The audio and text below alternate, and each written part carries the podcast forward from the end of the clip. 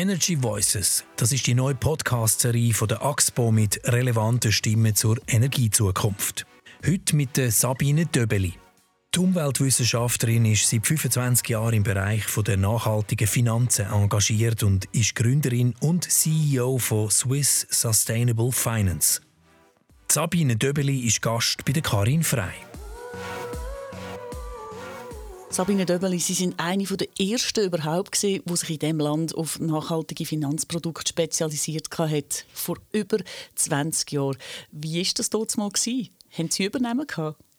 Also die Exoten waren wir definitiv. Zuerst haben sie uns Ökos gesagt. Irgendwann, als es dann ein bisschen an Fahrt aufgenommen hat, haben sie es sogar mit Nachhaltigkeits-Taliban betitelt. Also man sieht, es hat sicher ein bisschen aufgerührt, was wir dort gemacht haben. Und jetzt ist es ja ganz anders. Viele Banken fangen an, Nachhaltigkeit auch ins Zentrum rücken. Ist da jetzt auch ein bisschen Genugtuung dabei?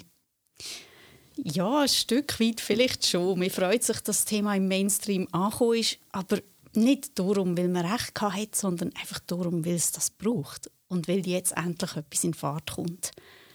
In diesem Podcast geht es in grossen Zügen immer wieder um Themen Energie und Klima und in diesem Zusammenhang um Zukunft und Nachhaltigkeit. Wenn man jetzt sein Geld nachhaltig anlegen will, müssen wir ja zuerst einmal fragen, was heisst denn genau nachhaltig im Finanzsektor? Nachhaltig heisst eigentlich, dass man nebst finanziellen Kriterien auch auf Umwelt-, Sozialaspekte achtet und darauf, ob Unternehmen gut geführt sind. Und so Aspekte kann man in ganz vielen verschiedenen Formen einbeziehen. Man kann sie herziehen, um Firmen auszuwählen. Man kann auf Firmen versuchen, Einfluss zu nehmen. Oder man kann auch ganz thematisch in bestimmte Umwelt- und Sozialthemen investieren. Letztlich hilft es den Investoren dabei, einfach bessere Entscheidungen zu treffen. Und wenn wir jetzt auf die Schweiz schauen, wie gut sind Herr und Frau Schweizer im nachhaltig investieren?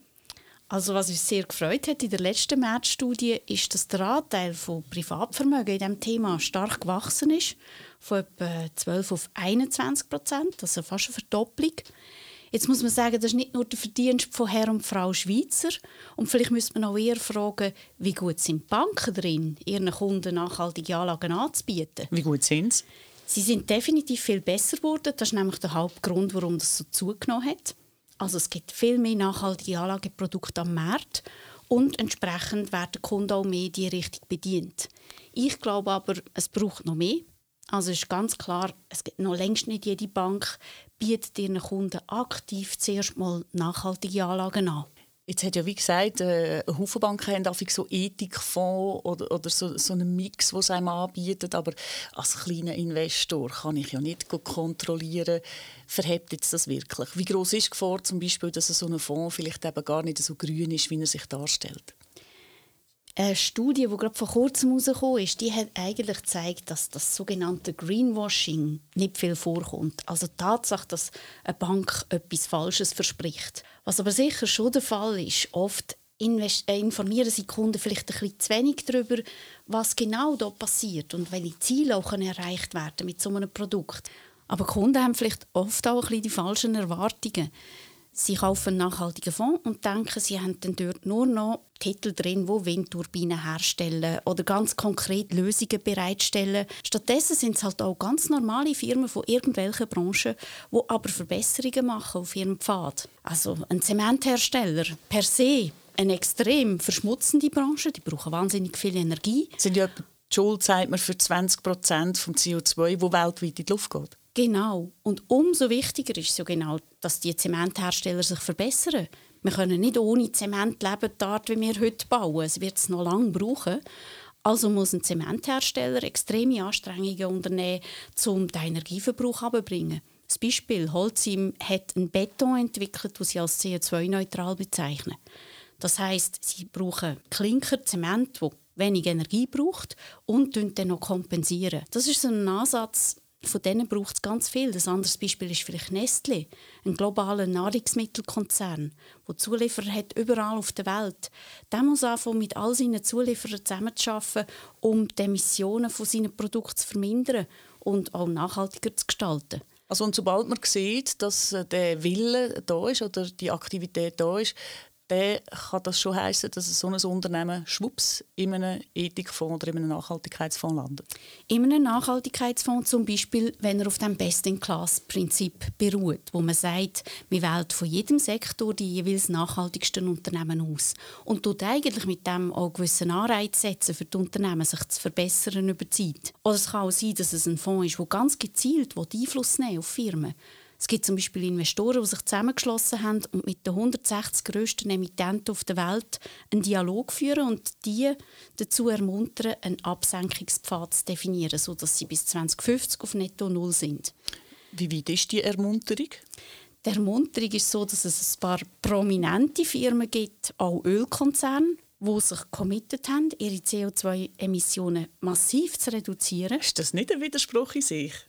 Ein Ölkonzern kann das natürlich nur, wenn er letztlich das Businessmodell verändert und mehr auf alternative Energien setzt. Das Gleiche gilt für einen Stromhersteller.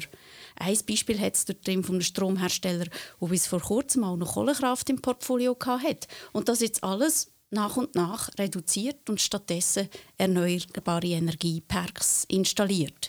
Kann man ein Stück weit sagen, it fixed itself. Also das heisst, dass der Markt das sowieso macht, nämlich dass grosse Verschmutzer auch nicht mehr attraktiv sind, um in sie zu investieren.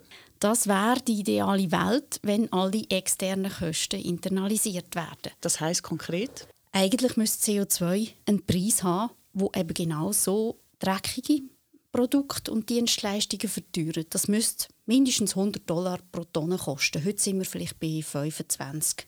Also wir sind noch lange nicht dort, wo es sein müsste. Darum fixt es eben den Markt nicht einfach selber heute. Ein Stück weit müssen die Finanzdienstleister das noch übersteuern und auch über die reinen finanziellen Signale raus schon mit einer längerfristigen Perspektive die Unternehmen halt beurteilen. Sind sie auch in 30 Jahren noch gut positioniert oder nicht? Und das wäre eine politische Aufgabe? Ich sehe es nicht so sehr als politische Aufgabe. Es hat mehr mit dem Betrachtungszeitraum zu tun. Denkt man für die nächsten 5 Jahre oder denkt man bis 2030 und letztlich bis 2050, wo ja auch die Schweiz versprochen hat, die Emissionen auf Netto Null abzusenken. Und letztlich können wir das nur, wenn alle ihren Beitrag dazu leisten. Das ist die Realwirtschaft. Es ist natürlich die Regierung, die richtigen Rahmenbedingungen muss setzen und entweder dreckige Tätigkeiten mit der Zeit muss verbieten oder verteuern. Es sind aber auch die Finanzdienstleister, die sicher über die Preissignale raus einfach Mittel können lenken in grüne Lösungen. Und damit jetzt vielleicht noch zum anderen Thema. Ich glaube schon, dass man heute in vielen Bereichen auch extreme Investitionschancen hat in Technologien, wo eben klar ist, die werden in 10, 20 Jahren die dominierenden Technologien sein. Welche wären es? Natürlich erneuerbare Energien, alles, was Strom spart in der Industrie. Das heisst effiziente Pumpen, effiziente Lüftungen, um nur ein paar Beispiele zu nennen. Wie wichtig wäre es, wenn alle ihren Beitrag leisten müssen, dass eben auch institutionelle Investoren, wie zum Beispiel Pensionskassen, sagen, hey, und wir sind in Zukunft nachhaltig unterwegs. Und dort drinnen die Frage, ist das nicht schon ein paar schwierig? Weil die müssen ja eine gute Rendite haben, dass dann das Geld rum ist, wenn man einmal alt ist. Also jetzt 2 Aspekte. Das eine, ganz klar, die das Geld besitzen, die müssen letztlich das Signal geben. Das sind Pensionskassen, es sind grosse Versicherungen, es sind letztlich auch Privatinvestoren. Letztlich entscheiden die, was mit ihrem Geld passiert und nicht Banken und Vermögensverwalter, die ja das im Namen von Kunden verwalten. Also da braucht es sicher noch stärkere Signale. Jetzt zum anderen Thema, lohnt sich das für Pensionskassen? Ich glaube, diese Diskussion, die haben wir jetzt wirklich genug geführt. Also nachhaltige Anlagen, die performen mindestens gleich gut wie herkömmliche Anlagen auch, in vielen Fällen sogar besser. Das hat man beispielsweise gesehen im laufenden Jahr. Die Covid-19-Krise hat auch an den Finanzmärkten verschiedene Erdbeben ausgelöst, mal nach oben, mal wieder nach oben. Und über die ganze Zeit haben jetzt eigentlich nachhaltige Unternehmen im Schnitt besser performt als der Gesamtmarkt. Sie sagen, die Wachstumsraten von nachhaltigen Anlagen sind da. Auch institutionelle Kunden haben ein Interesse. Aber so sind sie bei Watson zitiert. Mehr Transparenz zur Nachhaltigkeit verschiedener Produkte würde Kunden sicherlich helfen, Nachhaltigkeit in ihren Anlageentscheiden noch höher zu gewichten. Was ist da genau gemeint? Es ist sicher so, dass die Finanzindustrie in Sachen Transparenz zur Nachhaltigkeit die Hausaufgaben noch nie gemacht hat. Es ist heute für eine Anleger extrem schwierig, verschiedene Produkte zu vergleichen, auf Anhieb zu verstehen, wie funktioniert es und was bietet das Produkt, aber auch wie grün ist es im Vergleich zu einem anderen. Da braucht es mehr Standards, es braucht klarere Kennzahlen, die man auch vergleichen kann. Und es braucht den Willen der Banken, diese Kennzahlen nachher auch auf alle Fonds-Factsheets drauf zu tun. Die Vergleichbarkeit, wie muss ich mir das ganz konkret vorstellen? Wo hapert es? Es verwenden nicht alle die gleichen Kennzahlen. Es tun auch nicht alle die Kennzahlen in gleicher Art berechnen, weil es vielleicht einfach noch keine Standards gibt dazu. Und viele bieten überhaupt noch zu wenig Transparenz. Jetzt ist ein Haufen im Tun, Digitalisierung, Umbrüche, Krisen etc. Wir hatten letzte Zukunftsforscherin Karin Frick bei uns im Energie-Podcast gehabt, und sie hat gesagt, für das wirklich etwas passiert, braucht es häufig einen Schock. Sie hat das Beispiel gemacht. Ich meine, das Homeoffice, das im grossen Maßstab sehr gut und sehr schnell funktioniert hat, gleich wie auch Homeschooling, hat nur so schnell umgesetzt werden, weil sozusagen das Konzept in den Köpfen schon vorhanden war. Es ist im gewissen Maß vertraut, die Technik war verfügbar, darum hat man umstellen. Wenn es die Idee nicht gegeben hat, wenn die Leute nicht ausgerüstet wären mit den entsprechenden Geräten, dann hätte man das nicht über Nacht umstellen. Und das heisst, ein Schock gibt gewissermaßen denen Optionen, die latent da sind, aber nicht im Vordergrund stehen. Denen gibt es die Möglichkeit, jetzt quasi zum Durchbruch zu kommen. Gibt es denn in der Finanzbranche auch Ideen oder Tools oder Technologien, die eigentlich schon rum wären, man braucht es aber einfach noch zu wenig? Ich sehe es eher so, dass die Finanzindustrie im Moment mit aller Energie nach neuen Instrumenten sucht, um Umwelt-, Sozial-, Governance-Faktoren besser einzubeziehen.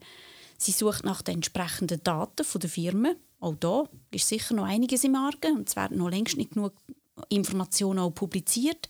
Aber sie versucht nachher auch nach Wegen, Informationen viel besser und effizienter zu verarbeiten und einzubeziehen. Ich glaube, bei der Finanzwirtschaft ist es weniger ein Schock, der jetzt dazu führt, dass man Nachhaltigkeit einbezieht. Es sind wie verschiedene Schocks passiert über die Zeit, wo plötzlich klar geworden ist, Nachhaltigkeitsrisiken sind auch finanzielle Risiken. Mir kommt da in den Sinn, Deepwater Horizon-Katastrophe von BP im Golf von Mexiko. Fukushima ist sicher ein Thema. Dann auch soziale Aspekte wie der Einsturz eines Gebäudes in der indischen Textilindustrie oder letztes Jahr die Trockenheit in Kalifornien. Das sind alles Sachen, die haben einen Einfluss auf den Wert von Unternehmen. Und es ist vielen Finanzanalysten bewusst worden, Nachhaltigkeitsrisiken führen auch zu finanziellen Risiken. Und wir müssen uns vielleicht ein bisschen genauer anschauen, wie die Firmen in diesen verschiedenen Themen unterwegs sind und mit dem umgehen. Sabine Döbeli, Sie haben gesagt, es ist am Anlaufen, es passiert schon viel, es gibt aber auch noch ein paar Aufzüge zu machen. Wenn wir jetzt ganz kurz zusammenfassen, welche sind die Hauptaufzüge, die jetzt die Finanzindustrie noch anpacken müsste? Mehr Transparenz, mehr Klarheit zu den Produkten, aber die nachhaltigen Produkte auch noch aktiver zum Kunden bringen und im Bereich Finanzierung gerade auch KMUs an der Hand nehmen und auf den Weg führen in eine nachhaltigere Wirtschaft. Sabine Döbeli, merci vielmals. Ich werde auch Ihnen die 4 Fragen stellen, die wir all unseren Gästen stellen. Kurze Frage, kurze Antwort. Eine nachhaltige Energiezukunft bedeutet für mich, dass sämtliche Energie ohne den Ausstoß von CO2-Emissionen erzeugt wird. Was ist Ihr täglicher Beitrag zu einer nachhaltigeren Energiezukunft? Ich gehe mit dem Velo arbeiten. Höchstes Auto, Benzin oder Strom? Gar keins. Falls Sie auf der Stelle etwas verändern könnten, was wäre es? Ich würde einen CO2-Preis einführen von $120 pro Tonne. Ganz herzlichen Dank, Sabine Döbeli, Geschäftsführerin von Swiss Sustainable Finance.